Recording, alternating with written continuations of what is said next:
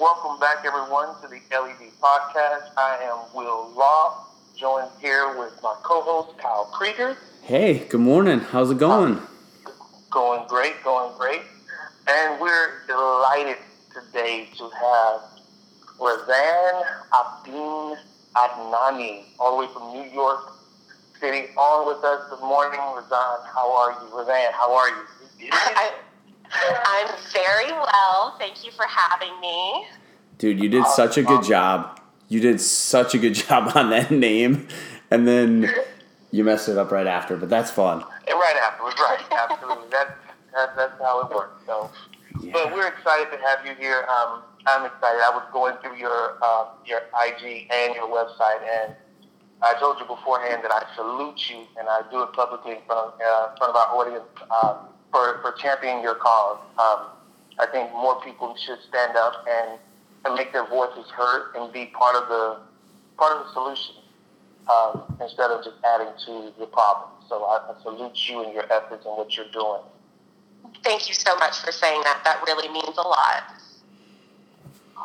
Awesome. So just to give you a little rundown of our podcast and how it came to be is that Kyle and I work together here in Houston, and we started a conversation now, I guess about 5 years ago, about teaching and different ways to enhance teaching and to kind of amplify teacher voice in the whole equation of teaching. And Kyle had the idea, why not just start a podcast? And it started out initially with just us having conversations back and forth. And we just said, hey, we should try to invite other teachers and other people to be a part of this conversation with us. And here we are now. I believe we're at episode 80, 81, 82. Somewhere around there. What is it? This will be 82. Episode 82. And so we're just, like I said, again, our goal and our mission is to return value to the teaching crafts and to give teachers an opportunity to express their authentic voices so that others can glean from their wins, from their losses, from their, their successes and their failures. And so that's why we've invited you to be on here with us. Thank you so much. Yeah, I've noticed that you guys are doing a lot of good work and that your podcast seems incredibly prolific. It seems like every day there's some new fabulous interview up on your podcast. So thank you for offering that to teachers, because I think we could always use fresh and new perspectives. Yeah, and the funny thing with that was, we did 16 episodes last year that were primarily just the two of us. And then, Will was really like, we got to add other people. And I'm like, okay. So I started reaching out to people, through Instagram, or people that I knew, expecting, I would maybe get like one a week.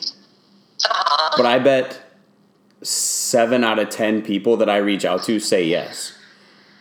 That's wonderful. And so that's why it all of a sudden we went from like trying to, we had set the goal to do one a week to do 52.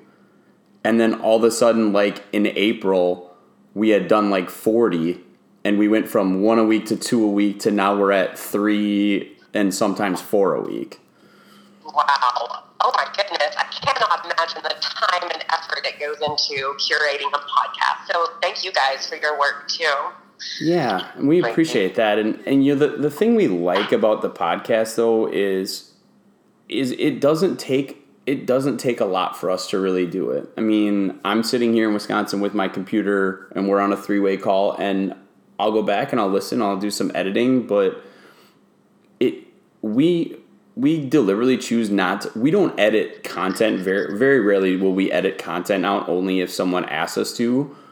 Because we feel like we want the natural conversation to be what it was, and right, to really kind of be authentic and tell the authentic teacher story. And to our delight and surprise, people have been so willing and so helpful. And like the craziest thing, we were in Las Vegas for the Teacher Heart Out Conference, and we were sitting at a table, and someone at the table recognized Wilkie's voice.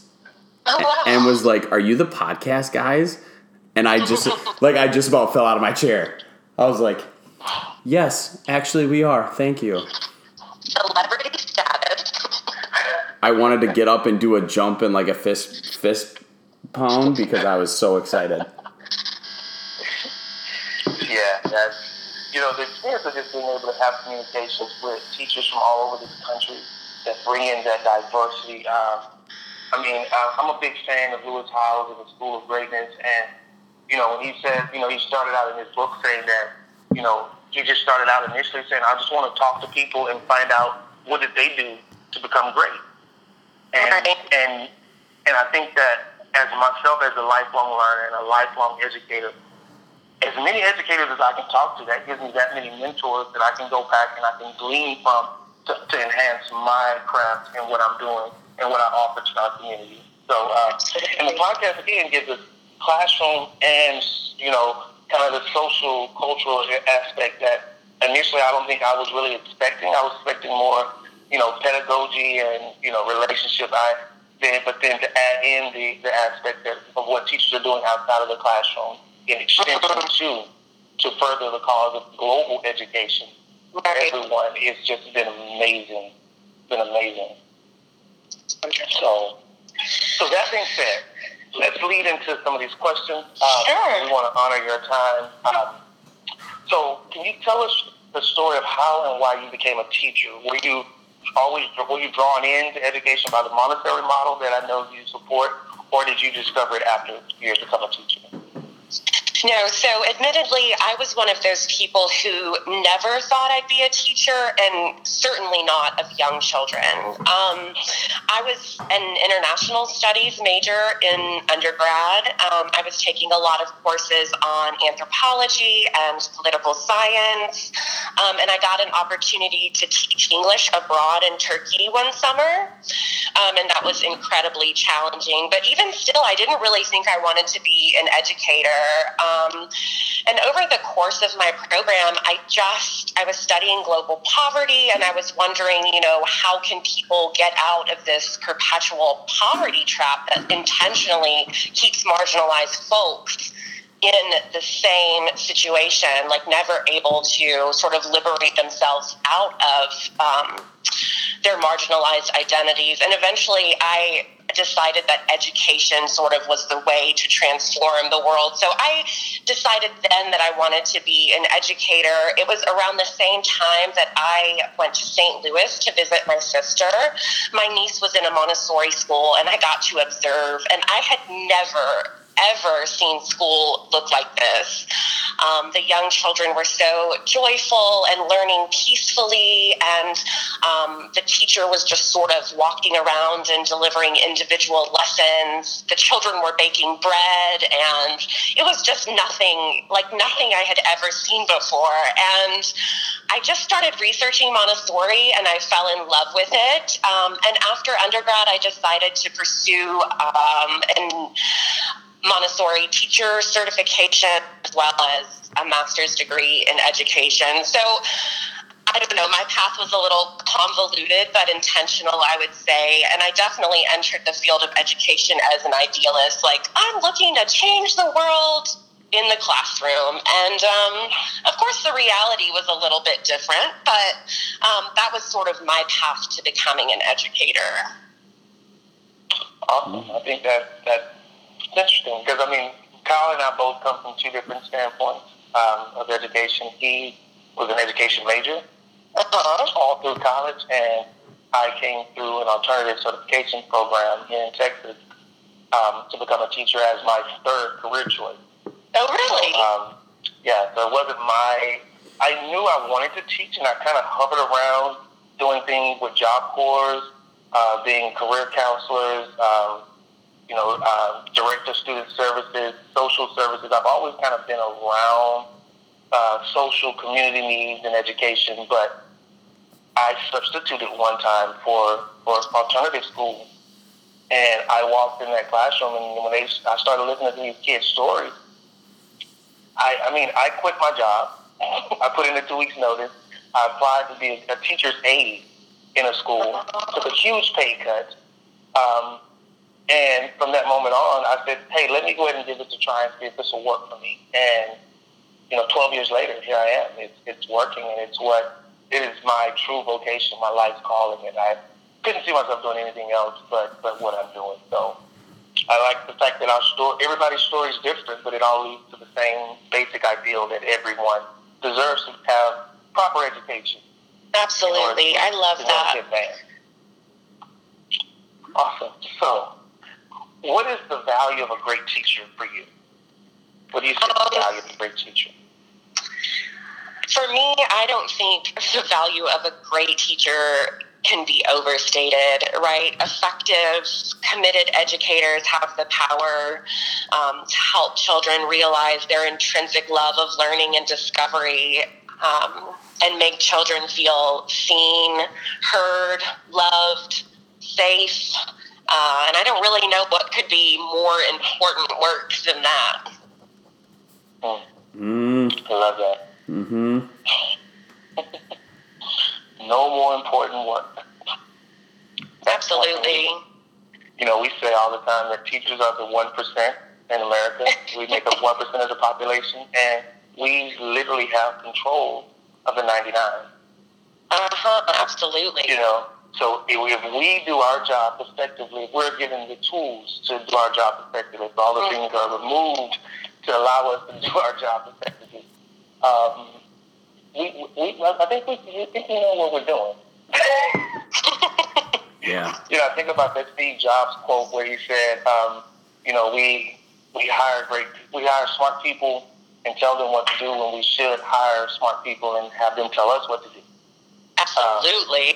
And I think that's where education needs to get to listening to the teachers and the boots on the ground and say, hey, this is what will be most effective for my population, and give them that freedom to do it. Right.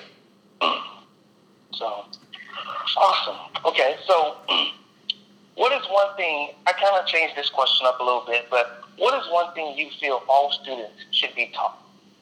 What's one thing that you think all students should be taught? So this is a big, difficult question, but I think fundamentally we have to teach our students, our learners, how to be independent, you know, how to think for themselves and do for themselves, and how to make the right decisions even when someone isn't, like, waiting to reward you for it. Right. And we, you know, this question is kind of... where it comes from is when Wilkie and I met, I was 4 years into my teaching career, and I got transferred to the school that he was at because the principal at his school was a friend of mine. And he was the first person to really recognize that my issues in the classroom weren't because of any of my teaching strategies or my content knowledge. It was because in my personal life, there were a few things that were not jiving with who I wanted to be. And he really, you know, got down and this question we've whittled down over the course of 5 years to, you know, what is really your purpose? And, you know, what is, you know, what really can you, teach the kids, and we like this question because we have an online novice teacher mentoring program we're launching next month, and we're thinking about how to start it, and you know, really when you're a teacher in your first to third year, it can be so overwhelming. We just want to find a way to help teachers get down to that main thing. So, you know, what's really your main job? If you know you could do this one thing for your kids throughout the course of this year, what would that one thing be? And, you know, like your answer is spot on with that. But that to me was something I wish I would have known or had thought more about when I was a first year. So, no, but we really, and that's a way better way to ask that question. Will, nice job. Yeah, I was thinking about it last night, and I was like, I hope it doesn't throw off too much, but just small little tweak. And I think that's kind of, you know, I've been going to PDs all summer, getting ready to go back into the classroom, and one of the things that I've been getting from it is the bigger I make my why, the more attention I draw to it. You know, it's almost like an energy force, that the larger that energy force gets from its core, it's going to engulf everything around it. And I think that as teachers, if we go in our classrooms with our why so big, every kid that walks in is going to get engulfed by our why. Especially if it's not I'm here just because I get paid, or just because I wanted a paycheck, or I wanted summers off. That's going to get, that creates chaos because there's so much rambling around. But a unified why that says, I want you to be better. You're walking into a room that I want you to be better and more coherent when you walk out into the world. I think that type of why creates students who become adaptive and understand how to make decisions in the real world. So that's the big thing. All right, so now that we've kind of talked about that, what is your take on the state of education today? Oh, wow. I think that the state of education today is dire. It's deeply inequitable. We rely too heavily on testing. We aren't preparing children for the real world, quote unquote. We're not offering them the practical skills that they will need to navigate adulthood. And teachers are often chronically overworked and underpaid and underappreciated. And I think we really need just a new system entirely. I think the one we have is not working, at least not for the majority of people. Right. And I look at, what you said about overworked and underpaid, but I mean, I think the one that really sticks with me is the underappreciated, because for the most part, teachers, even in the best paying areas, they know they're not going to get super wealthy by being a teacher. Most people do it because it's, like Will said, it's in their heart. And for those people, I feel like they come in with that understanding. And I'm not saying that teachers shouldn't get paid more. I absolutely am. But I think for me and people who it's really in their heart, that feeling of being unappreciated or underappreciated can really rattle the teacher. Absolutely. And I should note that I've been an early childhood educator. So there was sort of another layer of, you just play with children all day. You're not an actual teacher. Yeah. Because those are the people who don't know anything about development in the first 5 years of children's lives. Absolutely. Developmentally, you have to understand that those are the most precious years of a child's development. I know me, being an educator, my daughter's now, she'll be 12 this month, help me please, 7th grader. And I poured so much into her within the first 5 years of her life that by the time she got to school, she was teaching school. We would punish her. Like, we would tell her, go to your room, take a time out, go read a book. And we'd come in there and she'd have all the bears lined up around, and she'll be reading the book to her bears. So it's like she took a situation and said, okay, you put me in my room and told me to read a book. I love reading books. I love reading to people. So, even getting to school, her teachers are like, oh my gosh, she's like another teacher in the classroom. She, she knows how to do this. But I think when you train children, I don't want to use the word train, but when you're raising them and you're active parenting, those first 5 years are so important, and the people that you introduce your kids to, as far as early childhood caregivers, early childhood teachers, make a big difference in the development of those. The kids learning some of those adaptive behaviors that are necessary. I absolutely agree. The most formative and foundational years of life. Mm-hmm. And it's interesting because you said when you said it was unequitable. We were on the podcast a while back with Ryan Parker, and we were talking with him, and I stressed to him that we're teaching the majority of our kids. We're teaching in a system that was never designed for them. It wasn't a system for the immigrant. It wasn't a system for the African American. It wasn't a system made for anyone besides the upper class. That, or the middle class that we were trying to prepare for the workforce, the industrial, revolution. We want to make sure we ingrain in them and indoctrinate them into what the work life is going to be like. Realizing it now, they're not being prepared to go to assembly lines. You know, they're not asked to sit in rows and do one independent job on their own and never collaborate with someone else or understand the importance of getting along with other people because you need them for your own sense of survival. You know, it's like we in Colin always talk about that. One of our things is that we hate the word reform. We rather use the word reframe it. Yeah. You know, because education is what it is. You know, you can't reform education. It is what it is. It's drawing out of kids what was already put in them. Reframing it saying, let's put it in a different context. You know, and I love the Montessori approach. My wife is a big, big proponent of the Montessori approach. She actually introduced me to it. And I think it's amazing, you know, to be able to do that and to build kids from that sense of, this is what I love. Now I'm going to show you how to take what you love and take it further. Yeah. So, all right. I got this from your website, but I'll let you tell our listeners, what is your philosophy of education? Right. So as an individual educator, I am deeply influenced by the work of Dr. Maria Montessori.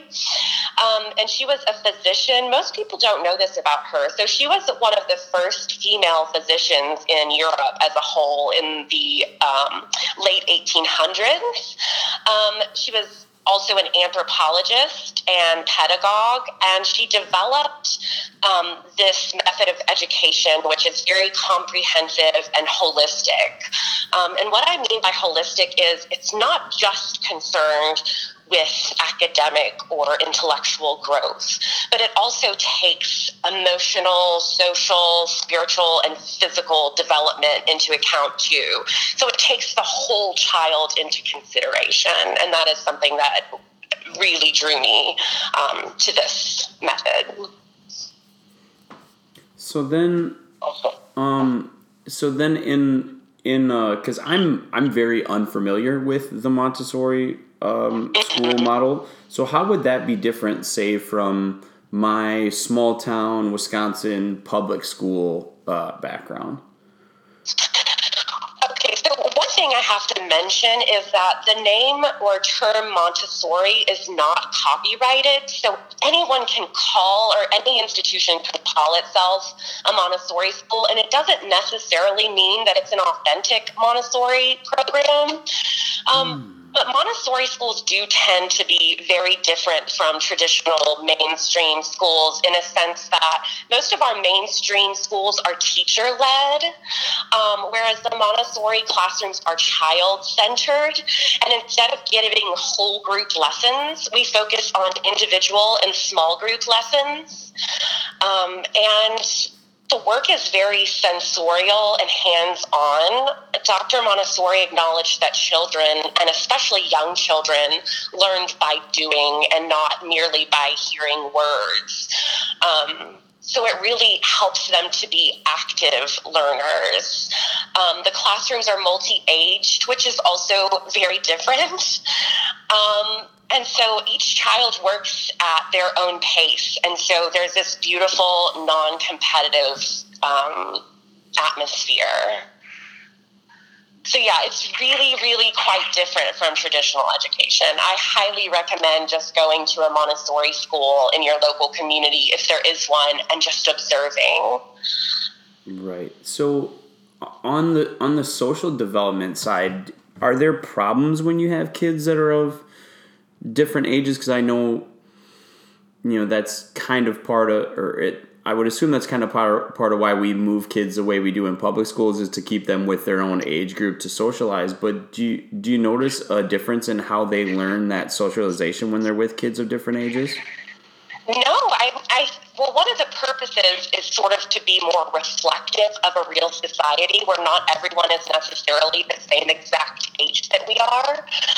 And it gives just this wonderful opportunity for the older children to serve as teachers and guides for the younger children, and the younger children to sort of see what work they'll be expected to do as they progress. So each classroom has 3 years So there's a 0 to 3 class, a 3 to 6 class, a 6 to 9 class, and so on.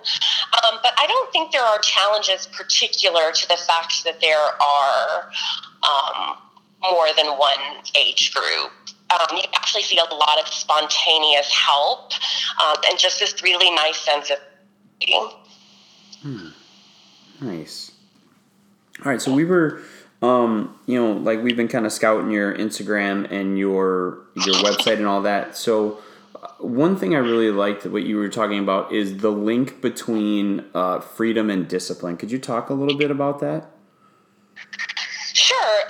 So this isn't really my theory, of course. This is based off Montessori's theory of freedom and discipline. And Montessori believed that freedom and discipline could not exist without the other. So true discipline comes from within the child.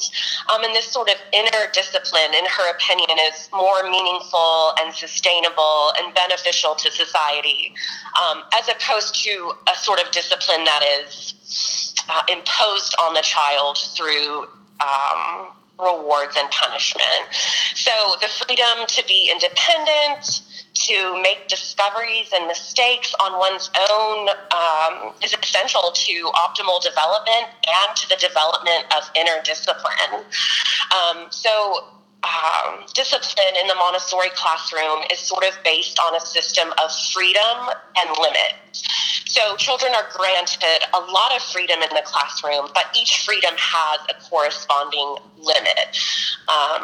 And what that might look like is, the children have the freedom to converse with their classmates and communicate because people are inherently social beings, right? But the limit to that freedom is your interactions with others have to be respectful and they also have to be appropriate, right? So we have to use respectful low voices.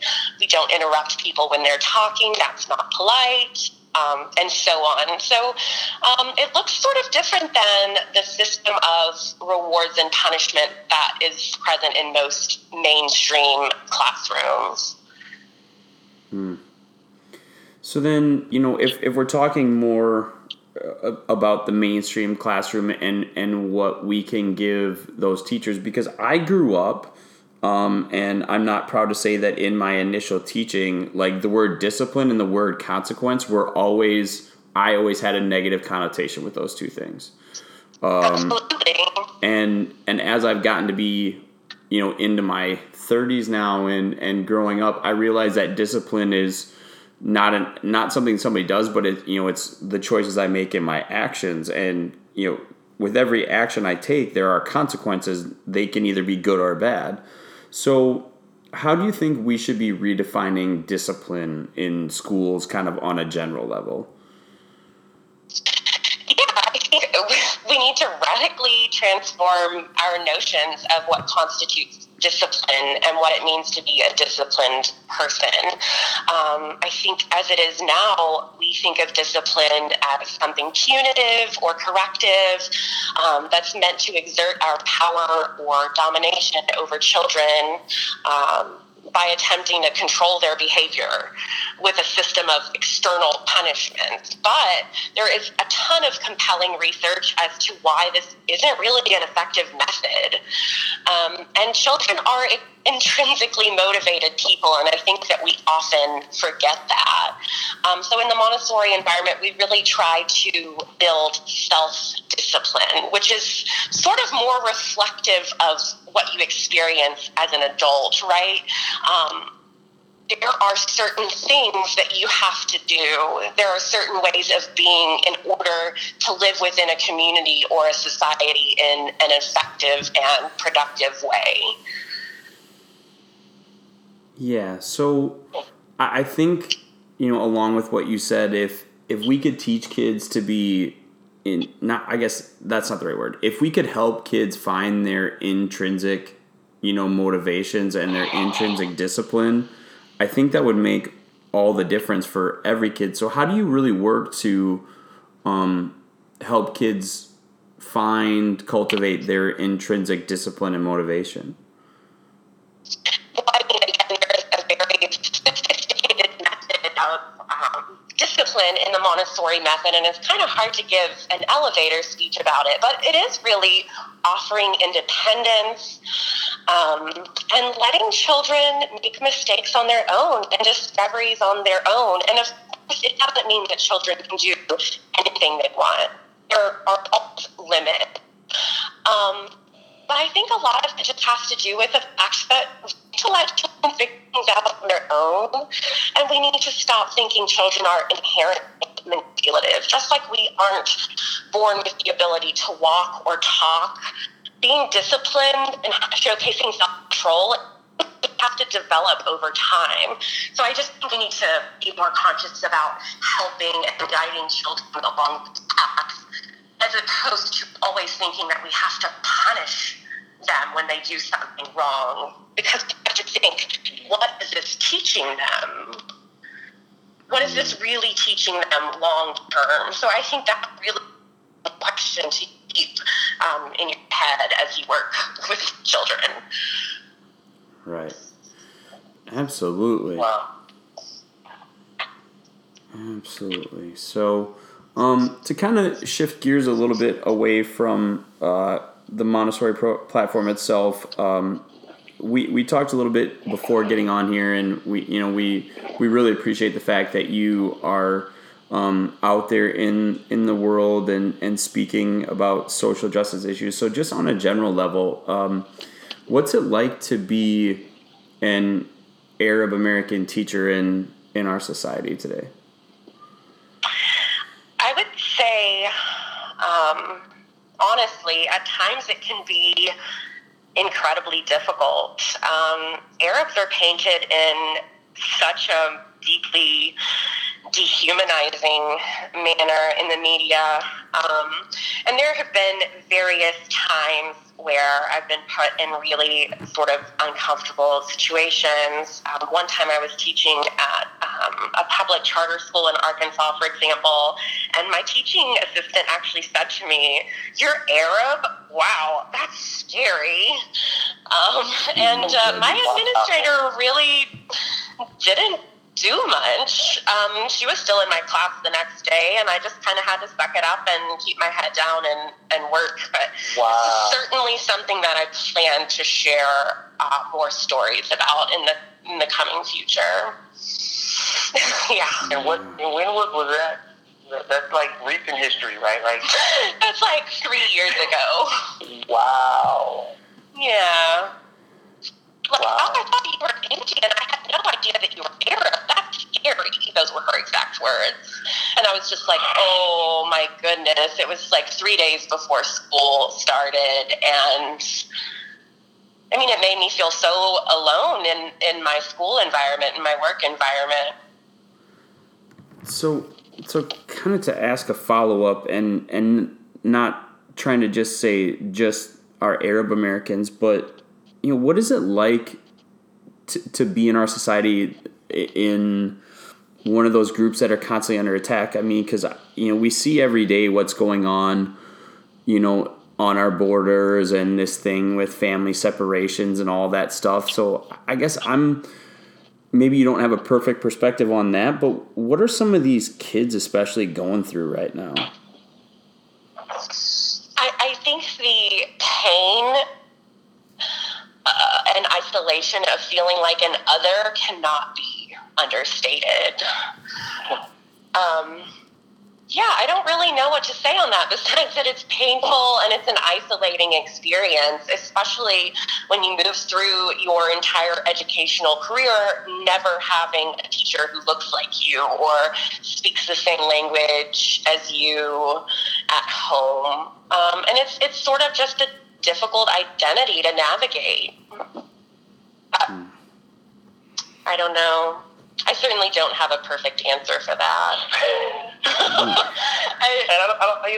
don't think that there is one, because I think that unless you come from that group that we'll call quote unquote the others, unless you come from one of those groups, it's really difficult to even to frame it in a way for people to understand. Right. You know, it's almost like you have to feel exactly what it is in order to really understand what it is. It can't Absolutely. Just be like, oh, because most people, you know, even I know, being an African American male teacher, I'm a minority. You know, there are not many. I think like 2 to 3% of the teaching force is African American. You know, so when you think of that, you know, I'm in that others category often.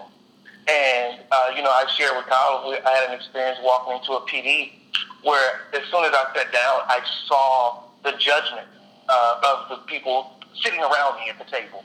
You know, primarily, Caucasian Americans all around me, primarily women. And I walk in and I have my earrings on, I have my hat on, I have my T-shirt on, and I immediately saw judgment. And then the moment we had to engage with one another and share information, I saw the judgment drop. Like I saw the shift in their countenance, because it was almost like they were saying, he's not like what I thought. Which is too bad, really. They're like, oh, okay, oh, he's intelligent. I guess we can welcome him in this space. Right. And, it's funny. I'm reading Trevor Noah's book right now, Born a Crime, and he talks about that it's not what you look like that makes you feel familiar and connect with people. It's how you speak. And if your language is the same as theirs, then you're more accepting of them. But I said, if I was in any other environment, if I was at a restaurant, I would understand that. If I was at, at a bar, I would understand it. But being at an educational, professional development, we have to come in and cast out our biases toward what our kids look like, talk like, think like, in order to win them, to get them to the point to where they can learn to express themselves the way that they should. And not that it should be like me, but it should be what's authentic to them and their authentic voice. But if I already have a bias, then I'm not really going to exert too much energy to do anything except to validate my bias. Right, exactly. And so, I would really like to, to kind of come back to what you both said about, if you haven't experienced it, you won't really understand it. And I guess the follow-up question I would want to ask, so I come from a very privileged, small-town, all-white, Wisconsin, good parents, good family. So how do I, show support or engage with these causes in a way that's authentic to me, even though I don't have these experiences? Because I really have concerns, like when I want to talk about social justice issues and things like that, I don't want to offend the people who are in that group. So I wouldn't want to say something, wrong about, Arab Americans or something like that. So people who are not in those groups, how can we engage with those topics? And especially as a teacher, because it's becoming more and more important for teachers to speak out on those things. So how does someone like me engage? I would say, you're right, not from that group. And if you are consciously not wanting to offend a group, I think your job is to listen to folks from that community. So listen to people of color and people from other oppressed groups.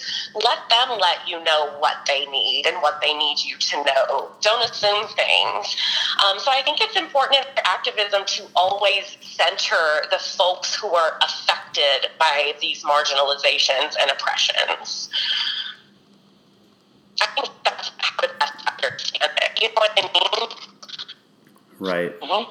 And I think, that's a really good, and that's such a good lesson that could translate to any classroom, is I feel like as teachers, and I can speak from my experience, that there were a lot of times where I assumed what my kids needed, and I didn't engage with them and listen to find out what they really needed.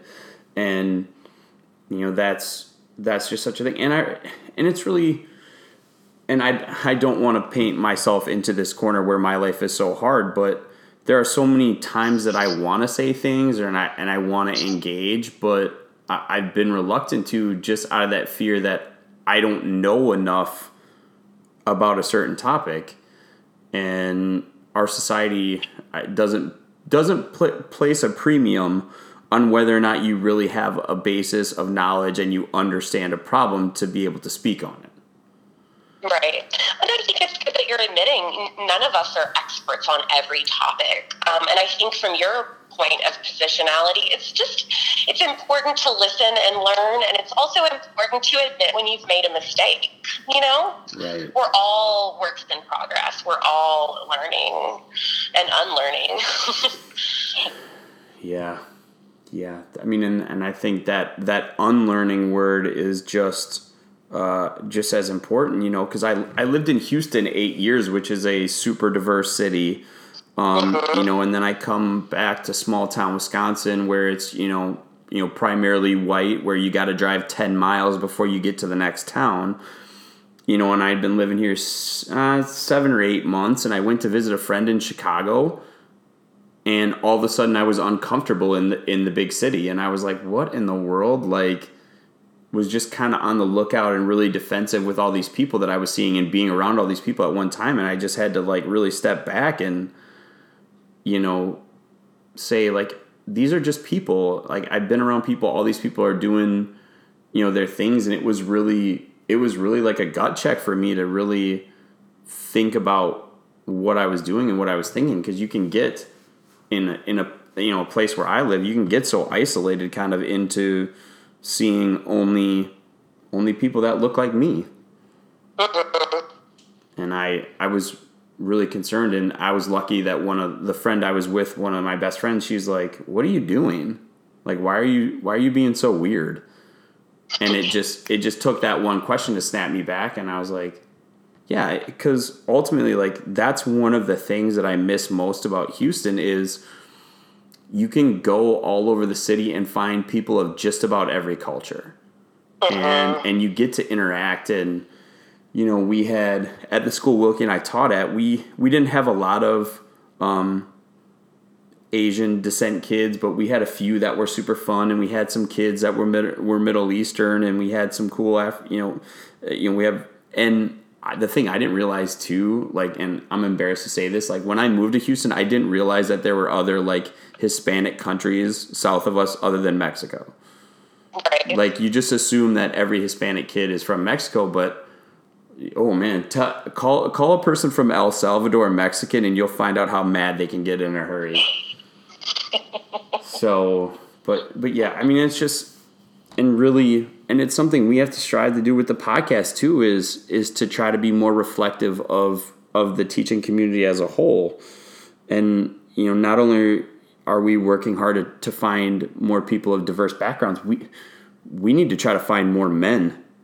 Absolutely. And this is a conversation we've had with some friends over the last couple weeks he and I have been having for quite a while, is how do we get more men into the profession?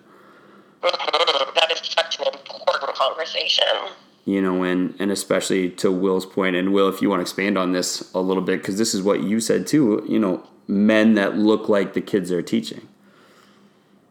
Right. Yeah, but I think it's going to take a concerted effort of teachers who are in the profession to be that example and that role model that kids would want to be. You know, I always talk about the fact that, you know, I never believed in bullying a kid to get him to do something. And a lot of people resort to things that they felt like, oh, because you come from this background, I have to handle you this certain way. Exactly. Or because you come from the hood, I can get hood with you, and that's the only thing you're going to understand. So I tell them, I grew up as hood as it comes. You know, I grew up in Cashmere Garden, Fifth Ward, in the inner city in Houston, Texas. But I had a mom who told me, just because you're from the neighborhood doesn't mean that it has to define who you are. It is a part of you, but it's not your definition. And so I think that when you approach things with people and anybody you meet with that openness and that objectiveness, that I don't know who I'm going to be entertained. I'm going to wait until you present yourself to me. And that's what I'm going to present to you as an alternative to, you know, saying, oh, I'm going to treat you this way because... You know, I'll have to talk this way because this is what you're going to understand. No, I actually don't like you putting your hands in my face.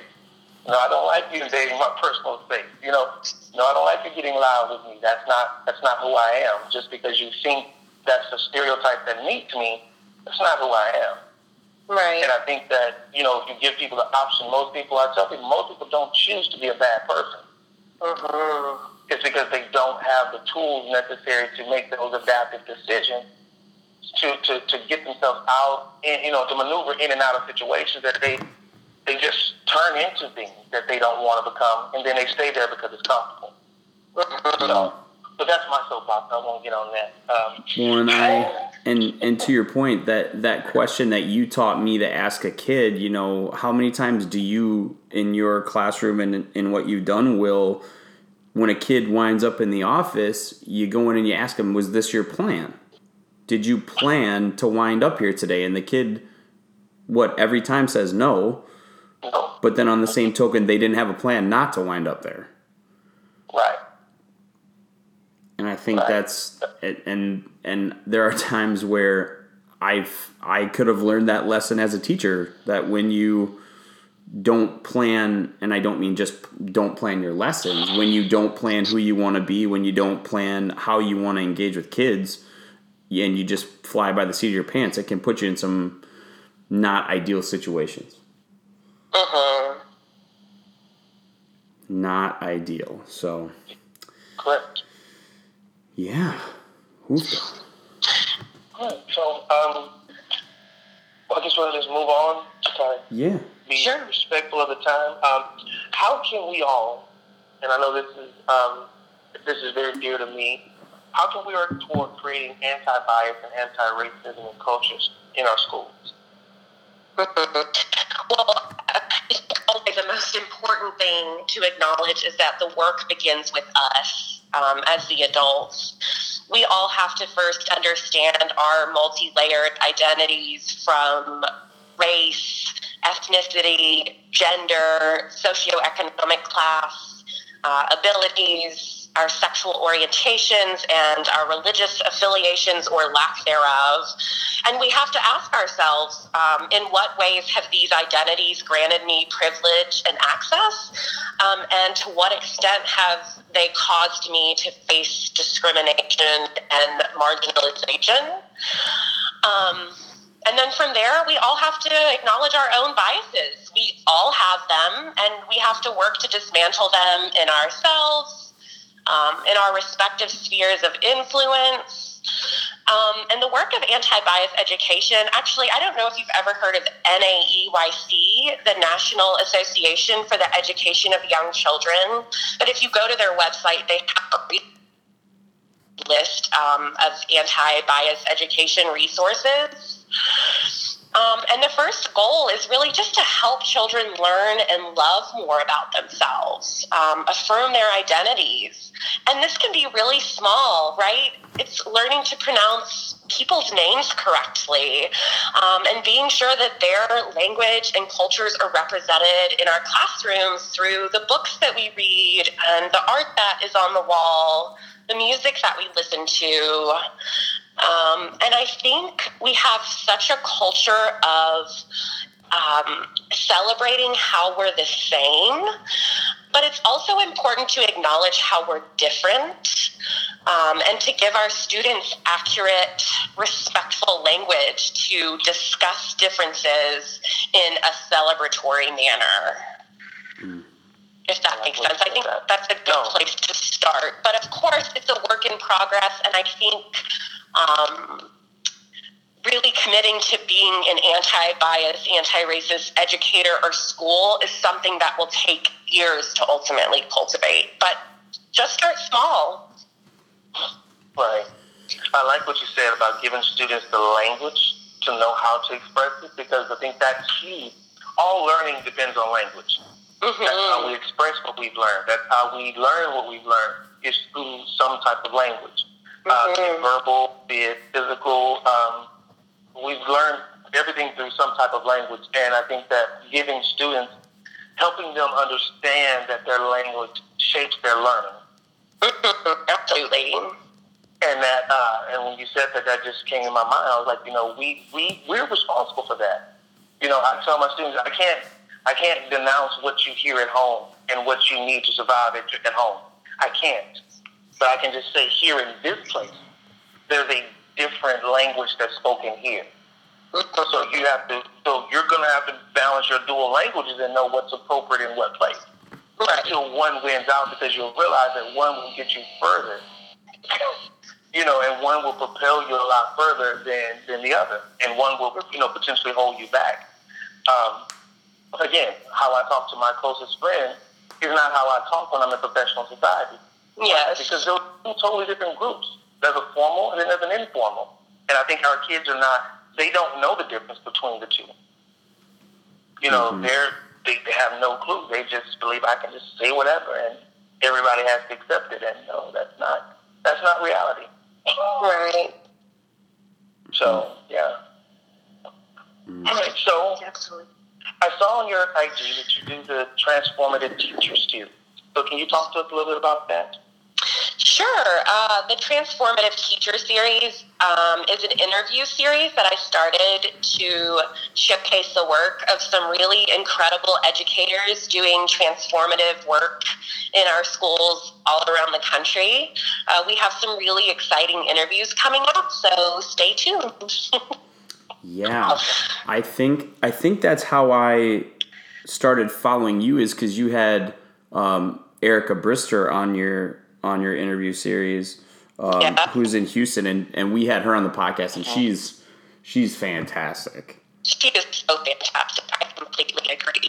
Yeah, she was really fun, and she and I had a lot in common with kind of our backstories, because, she's from Pennsylvania, but now she's in Houston, and, we both kind of did the same thing where we were just like, all right, I'm going to pack up, going to leave, going to go teach. And not only that but she's doing awesome things, especially with the younger kids. She's teaching pre-K in Houston, and we had a chance to talk to her a little bit, when the district that she worked in, the same district that Will works in, but, they were reconfiguring, and, she kind of got the short end of the stick in that district, but she was able to find another job that was a little better for her. But, yeah, she's wonderful.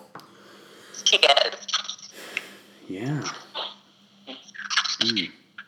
So it's summertime now, and a lot of teachers are off. I have a two-part question. How important is teacher self-care for the teacher's success? And can you explain how do you decompress to find your center? Absolutely. I think the importance of self-care is absolutely crucial. Teacher burnout is real.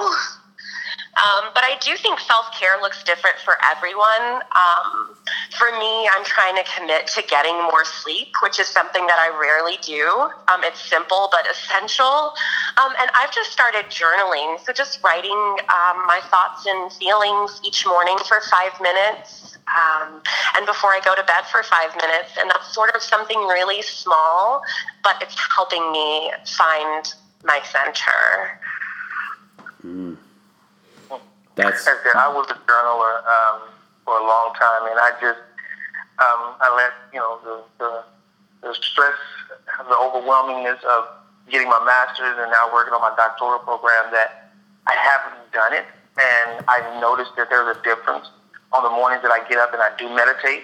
Mm-hmm. Just to kind of be able to sit down quietly before anything else moves around me, and just focus in on my visualization of my day. What was yesterday like? The ills that I may have encountered yesterday. How can I make them better, or how they're not that important for what I'm trying to do? Just kind of.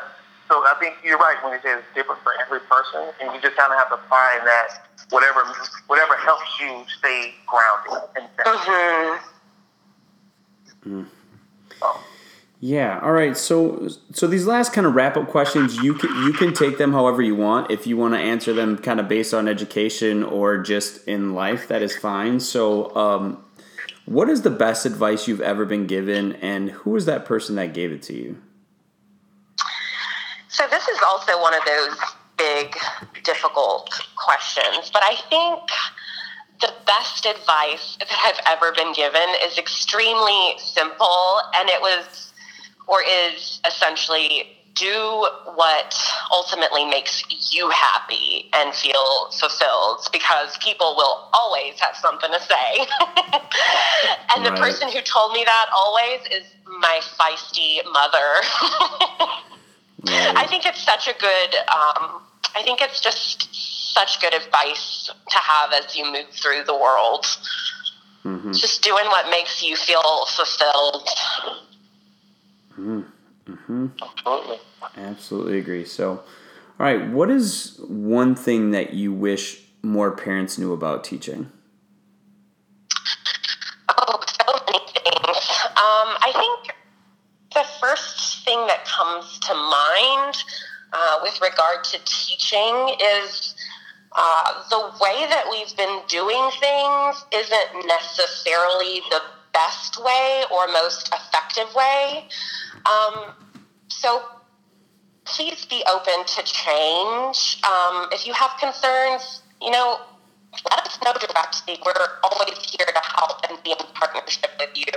But most of the time, we're just trying to do the best we can with what we have, Right.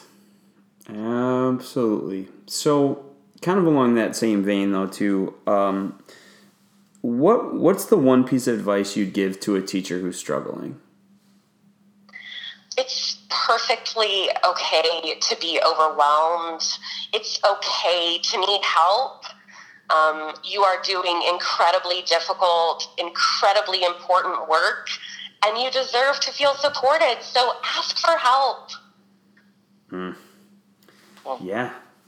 Yeah. It's okay to be overwhelmed. I love it. Yeah. But I when I think, with that point, I wish we could add, that little bit to it, but it's not okay to stay overwhelmed.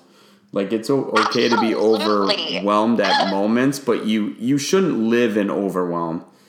And that's exactly why I think it's important to say, hey, admit it when you're having a difficult time and ask for help. Right. No teacher should feel like they're alone.